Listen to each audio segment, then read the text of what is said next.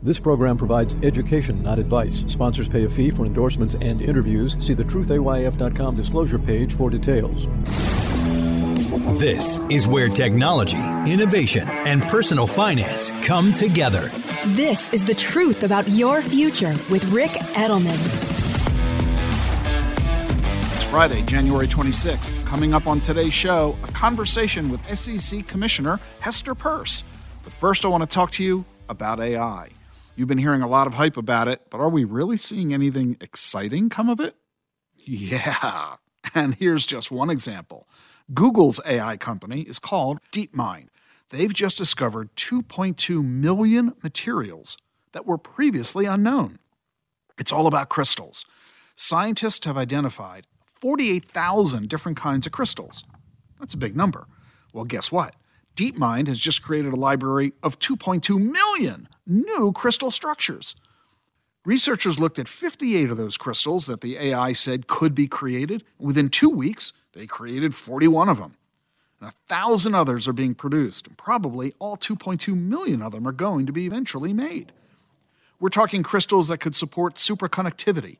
That's where electrical current flows with zero resistance or hundreds of conductors of lithium ions that could be useful in batteries. If you think 2.2 million crystals is an impressive number, there's another paper that says the eventual number will be 32 trillion crystals, everything from glass to gases, gels, and liquids. But for all this excitement, let's remember that AI is one hungry piece of tech. Some studies are predicting that AI systems are going to consume massive amounts of energy to operate. Constellation Energy says that AI's power needs just here in the US could be six times more than what we're going to need to charge all the electric vehicles we're trying to build. AI is going to consume as much energy as is used every year by the Netherlands. That's the equivalent of the entire output of 15 nuclear power plants.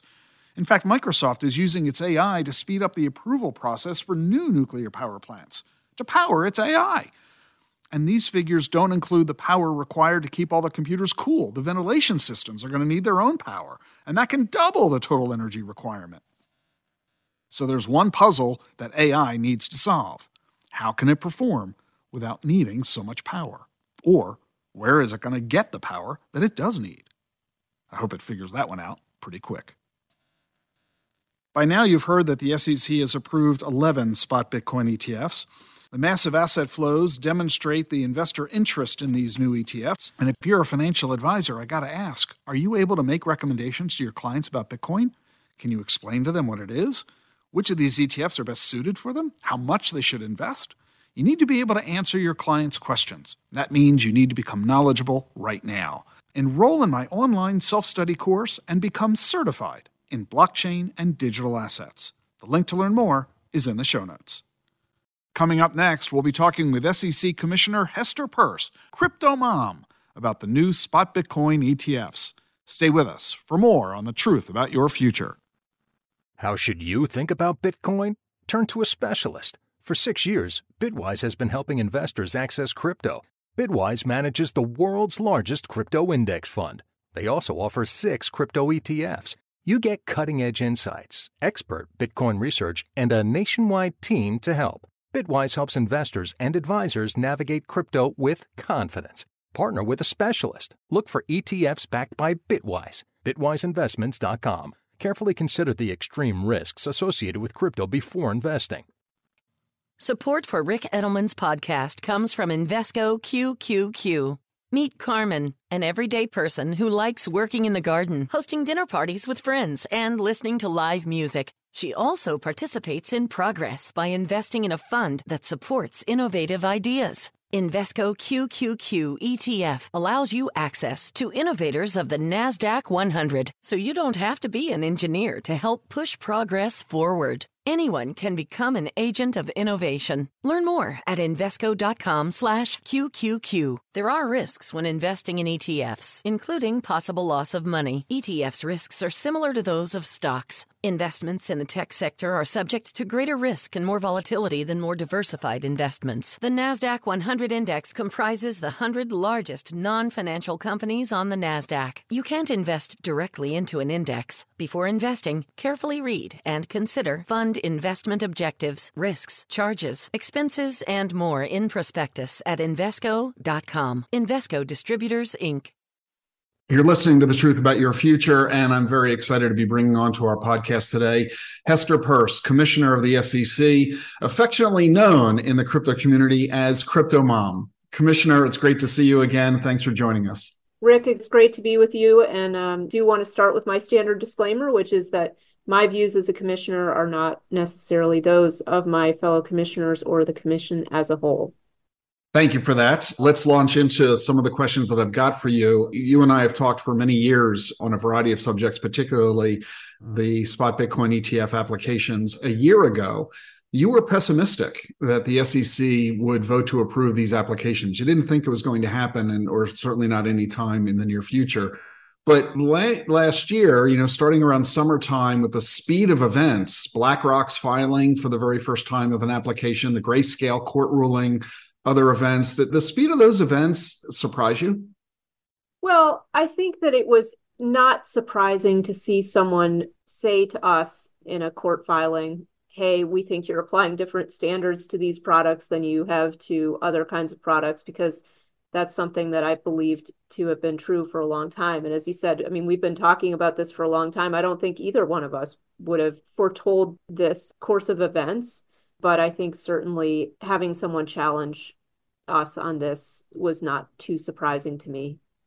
And the result, the court ruling itself wasn't a surprise either.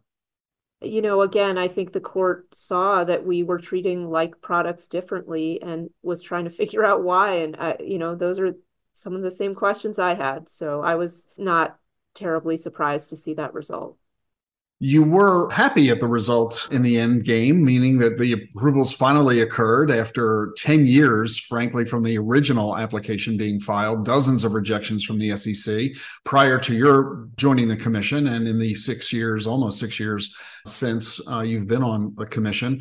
You're happy at the approvals, clearly, but you also have expressed frustration that this took so long and required so much effort. Elaborate on that.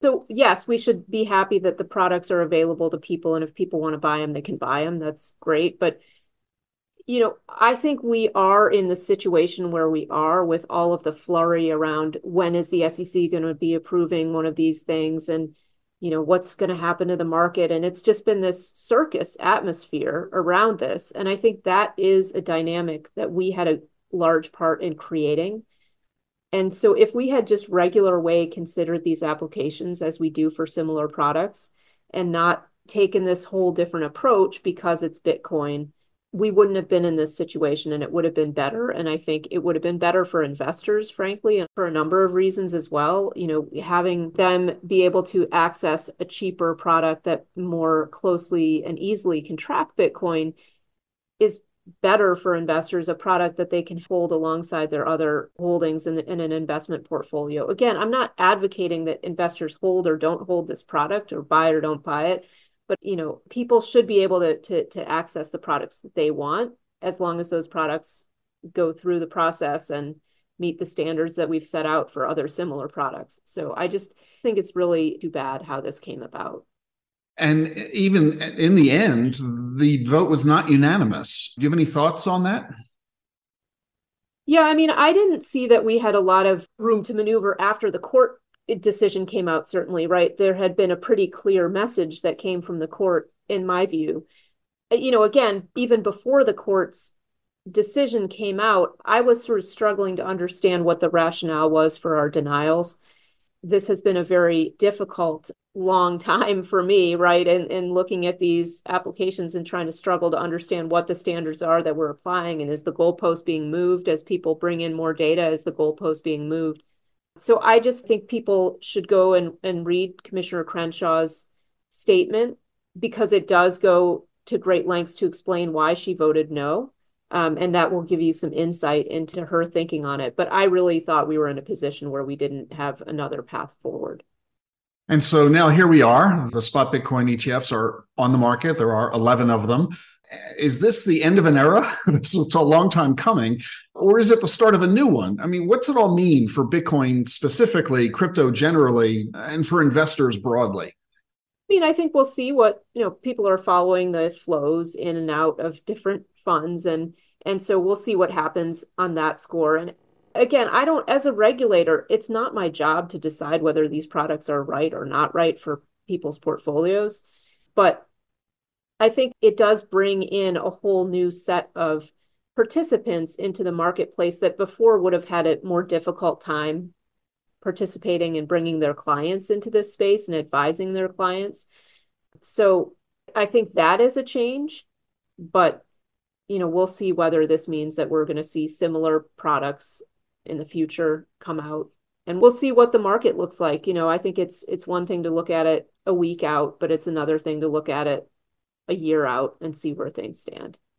You mentioned a circus atmosphere earlier. There was such a long period of time that this effort has been underway, literally a decade. And the industry was determined to eventually get approval. That's why they kept filing application after application and had hundreds of meetings. I can't imagine how much the legal bills were by the crypto community to deal with this. We were determined. You were steadfast in your support. And it got to a frenzy to the point over the last six months following the grayscale court ruling that there was just this frothy environment created of excitement in the crypto community and the investor community. All the surveys have shown us over the past few years that investment advisors were waiting for these ETFs to come to market for them to be able to engage in crypto. Uh, many compliance departments at a lot of financial firms saying no to crypto, but will say yes to the ETFs. And we're beginning to see that in the past week. And we have, as you've noted, observed a, a huge generation of asset flows these Bitcoin ETFs have already generated a couple of billion dollars in asset flows. The BlackRock product already crossed a billion dollars in just several days. And now the Bitcoin ETF is more in assets than the silver ETFs, which suggests that there's been this big pent up demand. And it's created, as you referenced, a bit of a circus atmosphere about it. Circus atmospheres are not healthy for the financial markets, they're not healthy for investors. Expectations get really too hyped up and people are expecting with the advent of these ETFs that that's going to translate into get rich quick, you know, doubling your money overnight. I've expressed concern that people are getting a little too excited about this. Uh, one of the articles that I've written in our advisor toolkit is to temper expectations, to not expect quick profits and outsized returns. What cautions would you like to offer to investors and advisors about, okay, now the ETFs are here, but what would you like to caution? Yeah, no, I think that you're right to point out that people can get hurt when there is an environment like this, when people think that they have to rush into a product. And really, what we want is people thinking carefully about whether this product is right for them. And I think exchange traded products are a really important innovation in the financial industry, right? In the financial world. And, and they can be very good ways for people to access different kinds of assets but that doesn't mean that this product is right for everyone or that everyone needs to have or anyone needs to have a bitcoin exposure um, in their portfolio. That's really something that an investor has to sit down and think what are my goals? What's my current financial situation? What are my hopes and dreams? What's my risk tolerance? What else do i hold in my portfolio and that's a conversation that an investor can have with an investment advisor. And i think now as you said there are a lot of investment advisors who have wanted to take a look at at these kinds of products. And and so they'll do that. But again it has to be a question of is this right for the particular investor that you're working with? And i always tell people to be skeptical of everything. I think that's a good way to go into things right? And and never feel no matter what the product is that you're going to miss out if you don't buy today you always need to take the time and figure out what is right for you. Investing is not an instantaneous process, it's a lifelong process. And you have to think about it that way, no matter whether you're talking about Bitcoin, exchange traded products, or traditional stocks, or commodities, or whatever you're buying. Again, that's why I don't like people to be thinking about regulatory approvals of a product like this as a seal of approval all it is is saying this is something that can trade and now if, if it's good for you that if you come to that conclusion with on your own or with the help of a financial professional that's fine but do it deliberately and judiciously and carefully a calm cool head will always win so what do you think might be coming next we've already seen applications for 2x and inverse Bitcoin funds. There have been applications for Ethereum ETFs. Do you support the notion of such ideas? I mean, philosophically, I'm not talking about the applications themselves, but do you see that this is a natural extension? You know, that the Bitcoin ETFs were first, but we're not going to stop there and we're going to see more product development? I think we'll always see more product development. People are very innovative in what they're thinking of. And so that doesn't surprise me. And I think we'll see lots of things that I wouldn't have thought of. But again, the question for me as a regulator is do these products meet the requirements to get to approval? And then let's let the market decide whether or not they want those products. That's not really my call. Um, but I think we'll see a lot of people experimenting with different ideas in this crypto adjacent space. You used a word earlier and you had it throughout your statement that you issued following the SEC's vote. Chairman Gensler did the same thing. Commissioner Crenshaw, all of the commissioners have used a specific word in all of your statements not only in your official statement uh, following the vote, but in casual conversation. You've done it here today. And I want to highlight this word because I've noted it with curiosity. And I don't think most folks are paying attention to this. So I just want to ask you this. It's probably a geeky point uh, that only folks like you and other finance geeks like me care about. But you have referred to these as exchange traded products, not exchange traded funds. Technically, as I read the S1s that the applicants all filed, and I look at the SEC's ruling, and I look at all the individual statements from the commissioners, and yourself included, you're all very clear, very specific that these are ETPs, not ETFs. Does anybody other than people like you and me care about that? Is this a material fact that investors need to be paying attention to? What's the difference between them? I mean, this can be an area of confusion whether or not something is, you know, how something is classified. Um, understanding a little bit of the regulatory regime and whether or not it fits within the protections of the Investment Company Act of 1940 is kind of what's driving all of us using the term exchange traded product. We typically use the term exchange traded fund when it's a fund that's under the protections of the 1940 Act. And that is an act that was put in place to really make sure that products being offered to retail investors had certain protections around how they're managed and making sure that the managers are working for the the fund as opposed to working for their own interest. But again, I mean, people need to take that into account when they think about these products. Clearly, there are exchange traded funds are not the only products that people buy. Lots of people buy other kinds of exchange traded products that have different kinds of protections, including the disclosures that you just mentioned.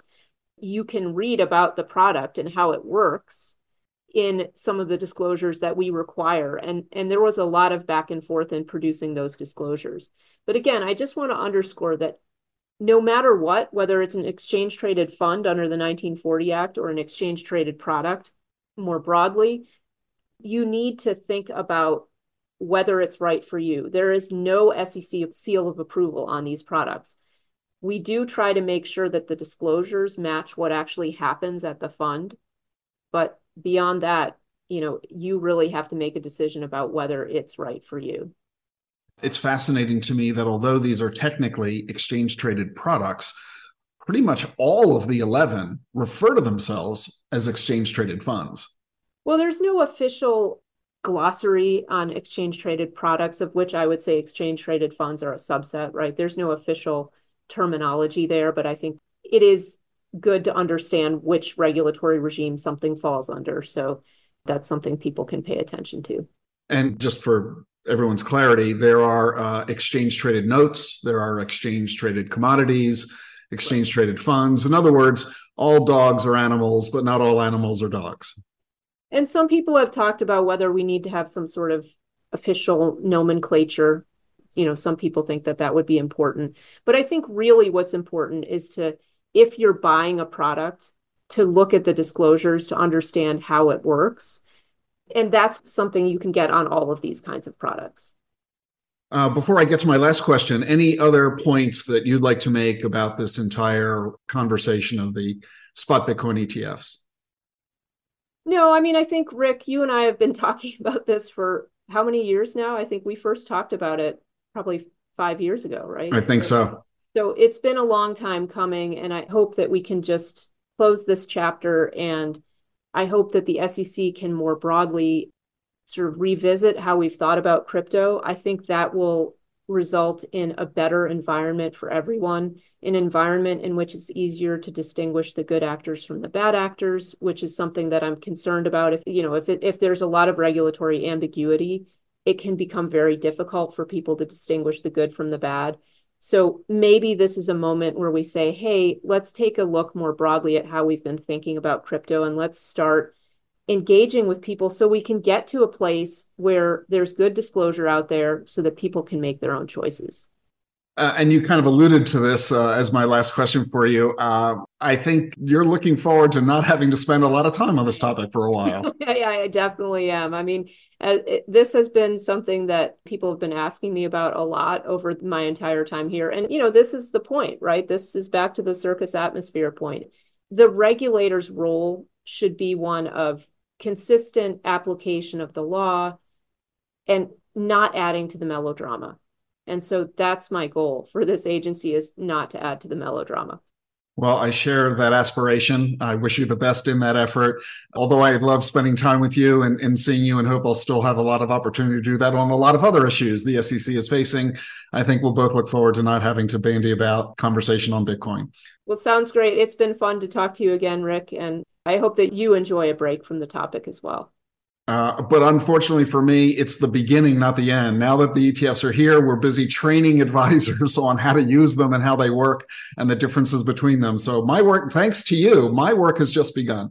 Um, but that's okay. Well, again, I hope people are careful in making their decisions, and and I look forward to seeing what other kinds of products come across my desk.